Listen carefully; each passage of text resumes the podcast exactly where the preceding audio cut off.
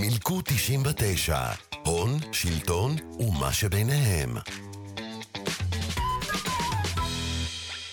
אהלן, ברוכים השבים למלכוד 99, הפודקאסט של הלובי הציבורי, והפעם יש לנו פרק מיוחד, לצורך כך נגיד שלום לאריאל, מנהל המחקר של לובי 99. אהלן כרמל. אמ, אז בפרק הרביעי, בפרק הקודם, דיברנו על עולם הגז, וממש לקראת סופו הגענו לסיפור הישראלי, אבל הפעם ננסה לדבר על זה מזווית אחרת. כן, אז בעצם אה, אנחנו נדבר על אחד, אה, אחת הסוגיות שמתנהלות כיום אה, בסיפור הגז הטבעי בישראל, וזה הסיפור של צינור EMG.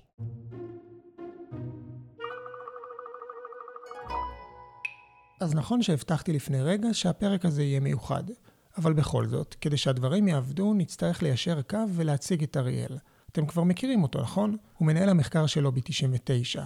אה, וחשוב להגיד שאחרי שכל אחד מאיתנו קיבל הסמכת מומחה גז בפרק 4, ואם לא, תעצרו כאן מיד ולכו לשמוע אותו, כי הוא יכניס אתכם ישר לעניינים. מי שכן שמע אותו, יישארו איתנו, כי אנחנו מתחילים.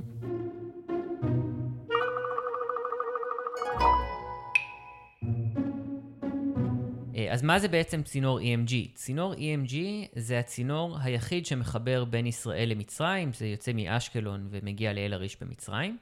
אה, והוא הוקם, הוא התחיל לפעול ב-2008, אה, כשהוא הזרים גז בעצם ממצרים לישראל.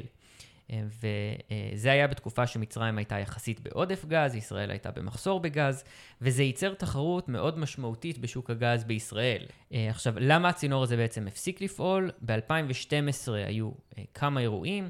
קודם כל היה, אה, היו רצף פיצוצים בחלקים אחרים בצינור, דווקא לא על צינור EMG, על חלקים אחרים בצינור שהוא מתחבר אליו בסיני. אה, שזה הוביל לכל אה, כל כמה זמן לתקלות בצינור שהיה צריך לתקן אותם. חוץ מזה, האחים המוסלמים היו בשלטון באותה שנה, וזה הפך את האפשרות לקשר כלכלי לפחות סביר. והדבר בעיניי המשמעותי הארוך טווח זה שמצרים הייתה במחסור בגז, ולכן היה לה אינטרס להפסיק לייצא גז לישראל. רגע, אבל אני בכלל חשבתי שאנחנו מוכרים גז למצרים. אז זה כן נכון, אבל זה לא כל כך פשוט.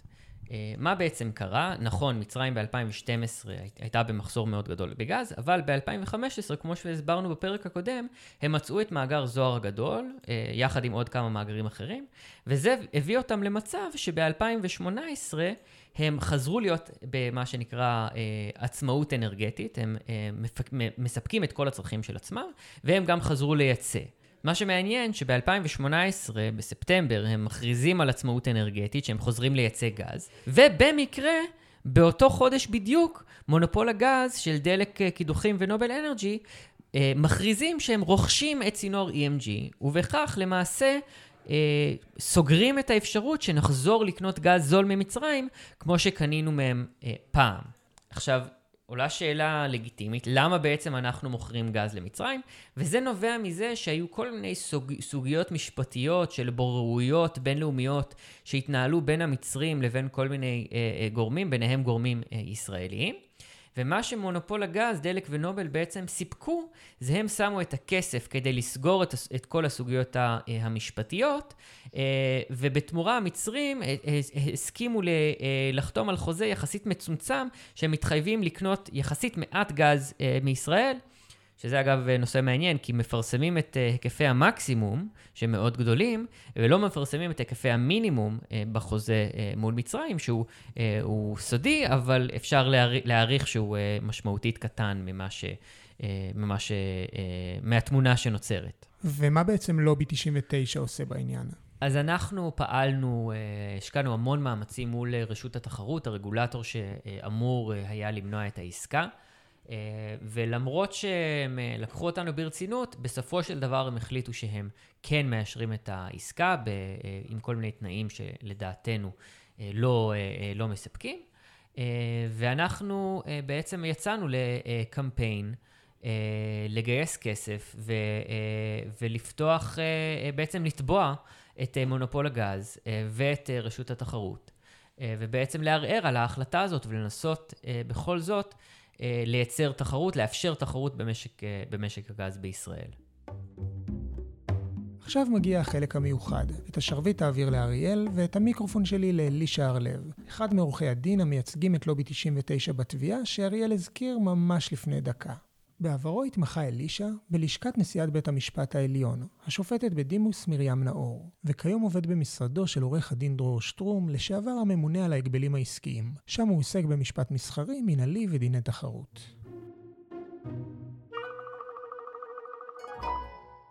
אז אני לוחץ רקורד ורקורדינג. טוב, שלום אלישע, מה נשמע? שלום אריאל, מה שלומך? עורך דין אלישע הרלב. כן, גם ככה קוראים לי. אה, אז אה, אנחנו עכשיו בשיחת זום בנושא EMG. אה, לי מאחוריי יושבת זוהר, בת החמש, יודעת שאבא בשיחת עבודה. מה זה אומר לגבי הסיכויים ש... שהשיחה שלנו תעבור חלק? הסיכויים כנראה מאוד נמוכים, אבל בסדר, יהיה בסדר. בסדר, זה מוסיף ריגוש לשיחה. כן. אם, אם היית, היו עוצרים אותך ברחוב ומבקשים ספר ב-30 שניות מה זה הדבר הזה שנקרא EMG, מה זה התיק הזה, מה בעצם בעייתי פה, איך, מה היית אומר? טוב, אז האמת שאפשר להסביר את זה אפילו בחמש שניות. בעצם במיזוג הזה, אה, מונופול הגז רוכש בעלות בדרך היחידה הממשית להתחרות בו. אז זה אם mm. צריך הסבר ממש קצר. אם לפרט קצת יותר מזה, אז בעצם צינור EMG זה הדרך הכי וייבילית להתחרות במונופול הגז המקומי, לאפשר לממשלת מצרים בעצם, שיש לה המון גז טבעי, להיכנס כאן לשוק, להכניס תחרות, הם עשו את זה כבר אה, בעבר, והם יכולים לעשות את זה גם בעתיד. ובעצם מה שהמיזוג הזה עושה, הוא לוקח צינור שבמקור נועד לייבא גז ממצרים לישראל, ועשה את זה בהצלחה אה, לתקופה מסוימת, והוא נותן אותו למונופול הגז, שהאינטרס האחרון שלו זה לאפשר יבוא של גז לישראל או תחרות, ולמעשה הדבר הראשון שהמונופול הזה עושה זה לשנות את הכיוון של הצינור, כך שהוא יזרם אה, בכיוון ההפוך. אה, ונראה לי שאת הפגיעה התחרותית שבזה די קל להבין מעצם העובדה שמצרים לא תוכל באמת, אף גורם במצרים, לא יוכל להיות באמת שחקן שישפיע על מחירי הגז בישראל. אתה יכול לתת לנו בעצם את הפרשנות המשפטית, תגיד אה, קצת מה בעצם החוקים אה, אה, שנוגעים כאן לסיפור, ו, ומה בעצם הקייס שלנו, המשפטי. כן, אז בעצם חוק התחרות, מה שיפה בו זה שהוא לא כל כך רחוק מהדברים הכלכליים שדיברתם עליהם מקודם. כל מיזוג בין שתי חברות מאוד גדולות במשק מחויב לקבל אישור מהממונה על התחרות. היום זאת עורך דין מיכל אלפרין. Mm-hmm. היא אמורה לאשר את המיזוג הזה רק אם הוא לא פוגע בצורה משמעותית בתחרות uh, בישראל, בשוק שבו נעשה המיזוג. התפקיד שלה הוא לשמור על התחרות, והחוק נותן לה את הכלים לעשות את זה. כשיש מיזוג בין שתי חברות, שיש חשש סביר שהוא הולך לפגוע בתחרות באיזשהו שוק שהן פעילות בו, הממונה יכולה או לא לאשר אותו בכלל, זאת אומרת, אה, להגיד להם, אני מצטערת, אתם לא יכולים לבצע את המיזוג הזה, או שהיא יכולה גם לקבוע לו תנאים. אה, למשל, היא יכולה להגיד, תמכרו חלק מהפעילות שלכם בשוק הזה והזה, או לקבוע תנאים התנהגותיים. היא, בעצם התפקיד שלה, ומה שהיא מוסמכת לפי החוק, זה לגרום לזה שלא תהיה פגיעה בתחרות כתוצאה ממיזוגים במשק. זה ממש מה שהחוק מתיר לה, זה מאוד רחב, וזאת סמכות אה, משמעותית שלדעתנו הייתה צריכה להשתמש בה במקרה הזה. בעצם אתם רוצים שהרגולטור יתערב בשוק ויגיד לחברות האלה מה לעשות? למנוע עסקאות בשוק? חשוב להגיד, זה משהו שקורה באופן יומיומי. כל מיזוג עובר לאישור, בשביל זה בדיוק נועד החוק, בשביל שלא ייווצר לנו כאן אה, ריכוז כוח אה, משמעותי מאוד שבסוף יפגע בצרכנים. לזה נועד החוק, לא מדובר כאן באיזו דרישה אה, הזויה שאנחנו המצאנו במרתפים שלנו. כן. מדובר בהליך רגיל, גם אה, עסקת EMG הלכה לאישור, היא הייתה צריכה אישור של הממונה על התחרות, והיא קיבלה לצערנו את האישור הזה בתנאים. כן, אבל בעצם אם היה פה באמת אה, אינטרס כלכלי שהיה מצדיק יבוא גז, אז אה, זה, זה היה קורה מהשוק מעצמו. כי אם עכשיו ספק גז מצרי היה רוצה למכור לנו גז, כביכול המחירים בישראל יותר גבוהים, אז, אה, אז השוק היה, היה מסתדר. לא, למה, למה בעצם צריך uh, התערבות ממשלתית? כן, אז בהקשר הזה קל מאוד להבין שאתה לא יכול להפעיל שוק תחרותי כשאתה נותן את התשתית לתחרות בידי המונופול שקיים בשוק הזה. אז זה דבר ראשון בהסתכלות של הממונה, שאמורה להיות רחבה, צופה פני עתיד, ולא משהו מאוד נקודתי. המציאות היא שפשוט לא היה עודף גז במצרים עד לפני בערך שנתיים. והמונופול הגז הם לא פראיירים, אה, וזאת בדיוק התקופה שהם התחילו לקדם את העסקה שאנחנו מדברים עליה, את עסקת EMG. הם בעצם אה, אולי ראו את הנולד, אה, תכננו mm-hmm. קדימה, הבינו שהולך להיות כאן איום תחרותי, וביצעו את העסקה הזאת, שיכול להיות שיש לה עוד מניעים, אני לא נכנס לזה, אולי הם באמת ירצו לייצא, זה לא העניין בכלל. העניין כן. כאן, שכשאנחנו מסתכלים קדימה, בחמש שנים הקרובות, בעשר שנים הקרובות, די ברור שיש לצידנו מדינה עם המון גז טבעי, שיכולה לספק גם את הצרכים שלה, היא גם יצואנית היום והיא תמשיך להיות יצואנית בעתיד, ואנחנו לא נהנה מהפירות של הדבר הזה. נגיד ששכנעת אותי ונגיד שגם אני אה, נגד עסקת EMG, מה בעצם אנחנו יכולים לעשות? כאילו, יש פה רשות שלמה, רשות התחרות, עם אנשי מקצוע, עם אה, צוותים, מומחים, כלכלנים, עורכי דין, הם עשו את העבודה הרצינית, הם בדקו עם כולם, והם הגיעו למסקנה שאולי אנחנו לא אוהבים אותה, אבל, אה, אבל היא מסקנה אה, בסמכות. מה בעצם אנחנו עשינו בדבר הזה שנקרא ערר? האם נכון להגיד שאנחנו טבענו את המונופול, את יצחק תשובה ונובל אנרג'י, אה, ואם תוכל אפילו לפני זה להסביר מה זה בעצם אה, בית הדין להגבלים עסקיים, זה, זה לא דבר שרוב האנשים שמעו עליו. כן, אז אה, נעשה בזה רגע סדר. כשהממונה מאשרת מיזוג, אוטומטית יש זכות לערער על המיזוג הזה לכל צד שנפגע ממנו, או לארגון חברתי, שכאן לובי 99 נכנסה לתמונה. כל אחד מהגורמים האלה יכול ורשאי לפי החוק לערער על ההחלטה של הממונה. אנחנו יודעים שהממונה, כמו שאמרת, יש לה צוות מקצועי, זאת רשות מקצועית, אבל גם היא עושה טעויות לא פעם אחת, אה, ובגלל זה בחוק הוקנתה זכות ערר בעצם אה, לכל גורם שעונה על התנאים של הסעיף שכתוב בחוק, ולא יותר מדי חשוב להיכנס עכשיו לכל הפרטים. Mm-hmm. אז ההליך הזה של ערר זה לא, שוב, לא הליך מומצא, זה הליך שקורה אחת לכמה זמן על מיזוגים, במקרה הזה בא ארגון חברתי, שהנושא הזה, הוא ליווה אותו למשך הרבה זמן, והוא מצוי בליבת העשייה שלו, ואמר, לא יכול להיות שהמיזוג הזה יעבור. ובדיוק אתם, לובי 99, אתם אלה שאפשרתם את הערר הזה, בחרתם לערור על זה, ועכשיו הדיון יתקיים בבית הדין לתחרות, שלבית הדין יש סמכויות מאוד מאוד רחבות. הוא בודק בעצם את ההחלטה מההתחלה, בודק מה הממונה החליטה ועל בסיס איזה נתונים, האם הנתונים האלה נכונים, והאם צריך להשאיר את ההחלטה הזאת על כנה, או אולי לשנות אותה, לבטל אותה, להחזיר אותה לבדיקה, הוא יכול לקבל, יש לו באמת סמכות מאוד מאוד רחבה בעניין הזה. כן, כן. ומה, אם נגיד, אה, שנייה, מה זו? את צריכה שאני אפתח לך את הסלוטייפ? בסדר, אני אפתח לך את הסלוטייפ. בהצלחה עם זה. אה, סליחה על אה, תקלות טכניות, עם הסלוטייפ. anyways, בעצם בית הדין פה, יש לו את הסמכות אה, ממש להיכנס בנעליים של הממונה ולבחון את כל המידע שוב, והוא יכול לצורך העניין להגיע להחלטה של אה, שהוא לא מאשר בכלל את המיזוג, או שהוא יחשוב על איזה שהם תנאים שיהיו מספיק חזקים כדי שהתחרות תישמר גם, גם אם המיזוג מאושר. וזה בעצם, אפשר להגיד, היעד שלנו כעוררות בדיון הזה? בדיוק, זה בדיוק היעד שלנו, להראות לבית הדין למה ההחלטה של הממונה היא פשוט החלטה שגויה.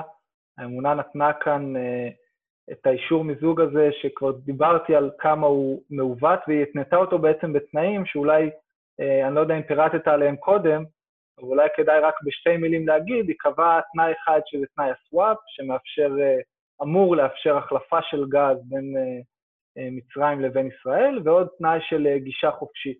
אנחנו חושבים, ואנחנו נראה את זה בערר, ששני התנאים האלה פשוט לא יעבדו. לא תתפתח תחרות, היא רק תיפגע כתוצאה מהמיזוג הזה, ובגלל זה אנחנו מקווים שבית הדין אה, יקבל את עמדתנו ופשוט יבטל אותו. טוב, אנחנו בעצם, הקמפיין שלנו, ש... שהלובי בעצם גייס את הכסף כדי uh, לשכור את uh, שירותיכם uh, uh, בתיק הזה, uh, אתה יכול להגיד בעצם מה, מה, מה קורה פה? תוכל קצת לספר לנו על סדרי, סדרי הזמנים בדבר כזה? כן, בטח.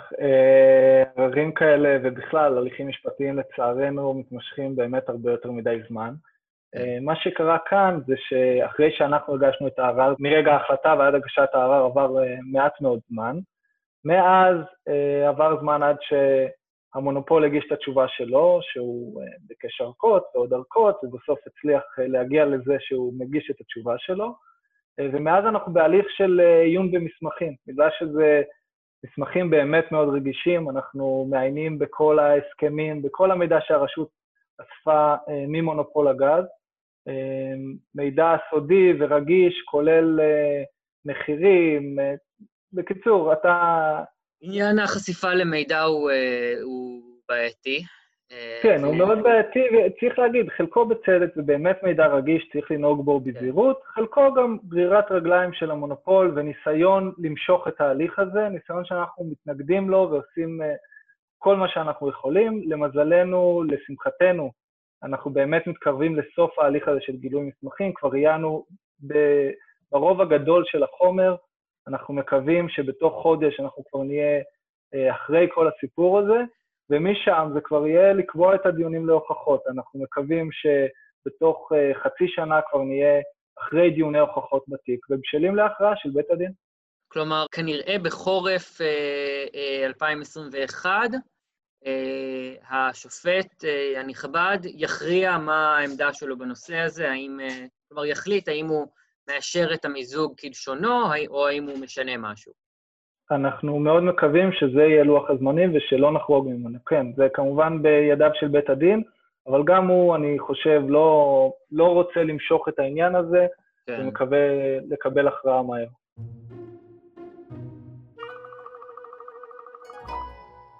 אנחנו עוד לא בחורף 21, אבל בהחלט עמוק בתוך התיק. חלפו כבר שנה ושלושה חודשים מאז הגשת הערר. ומה היה לנו עד עכשיו? בספטמבר 18 חברות הגז מודיעות על כוונת המיזוג. במרץ 19, לובי 99 מגישים לרשות התחרות נייר עמדה עם התנגדות למיזוג. ועד יולי 19 נפגשו פעמים רבות עם הממונה ואנשי הרשות. למרות זאת, באותו החודש הממונה מחליטה לאשר את המיזוג, והדבר מוביל את לובי 99 לצאת בקמפיין גיוס המונים ולערער על החלטתה בבית הדין. לאחר גיוס אנשי המקצוע והמומחים, בספטמבר 19 מוגש הערר, ולמעשה מאז אנחנו מצויים בהליך שעיקרו דיון אודות מסמכים. כלומר, איזה מסמכים רלוונטיים ואיזה מסמכים מסווגים ייחשפו. אבל ממש אתמול בית המשפט קבע את מועד דיון ההוכחות הראשון בתיק. מה קרה שם? בשביל זה התקשרתי למירב דוד, סמנכ"לית לובי 99. היי מירב, מה נשמע? בסדר גמור, מה שלומך? בסדר, איך היה בדיון? היה קצר מאוד, עשר דקות וזה נגמר. ספרי קצת בהרחבה. אז תשמע, אנחנו סוף סוף הגענו לדיון הזה. זה דיון שני בערעור שלנו.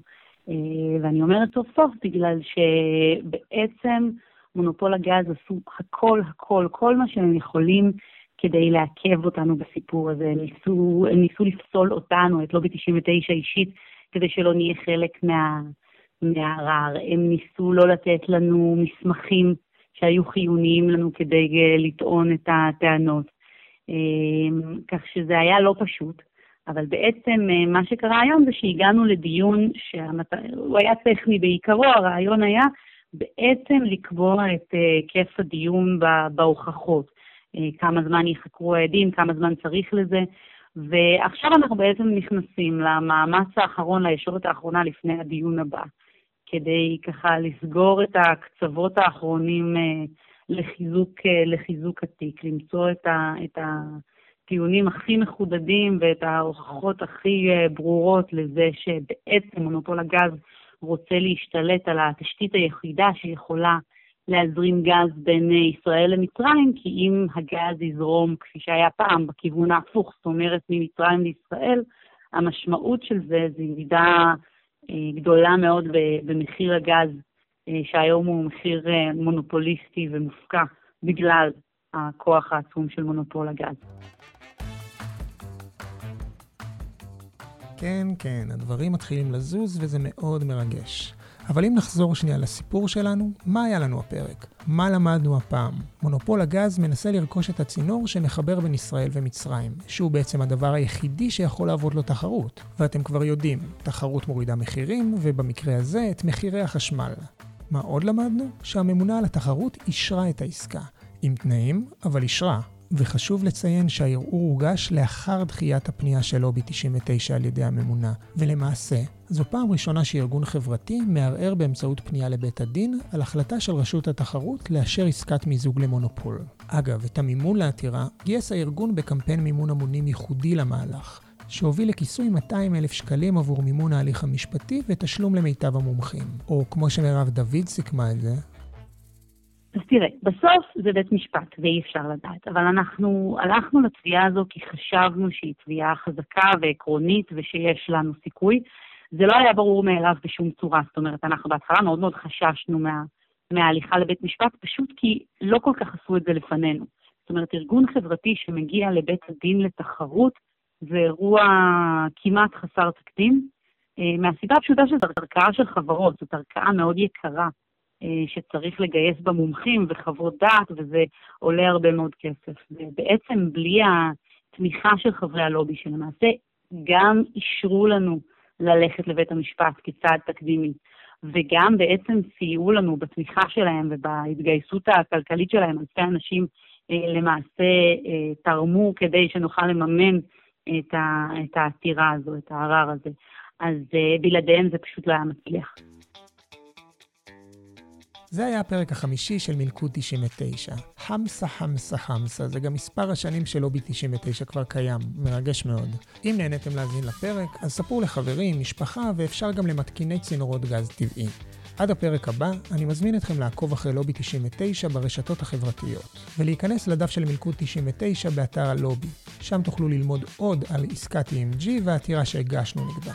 אני רוצה להודות לאריאל פז סביצקי ועורך דין אלישע הרלב על ההשתתפות בפרק, וגם למירב דוד שעדכנה אותנו בלייב. ספרו לנו מה דעתכם על הפרק. אפשר במייל שלנו, פודקאסט שטרודל לובי 99 org.il, או בקבוצת החברים של לובי 99 בפייסבוק. אבל היא אקסקלוסיבית, וכדי להיות בה עליכם להיות חברי לובי, שזה ממש מומלץ באופן כללי. אני הייתי כרמל נמש, מנהל הדיגיטל של לובי 99, ואנחנו סיימנו. ניפגש בעוד שבועיים בפרק הבא.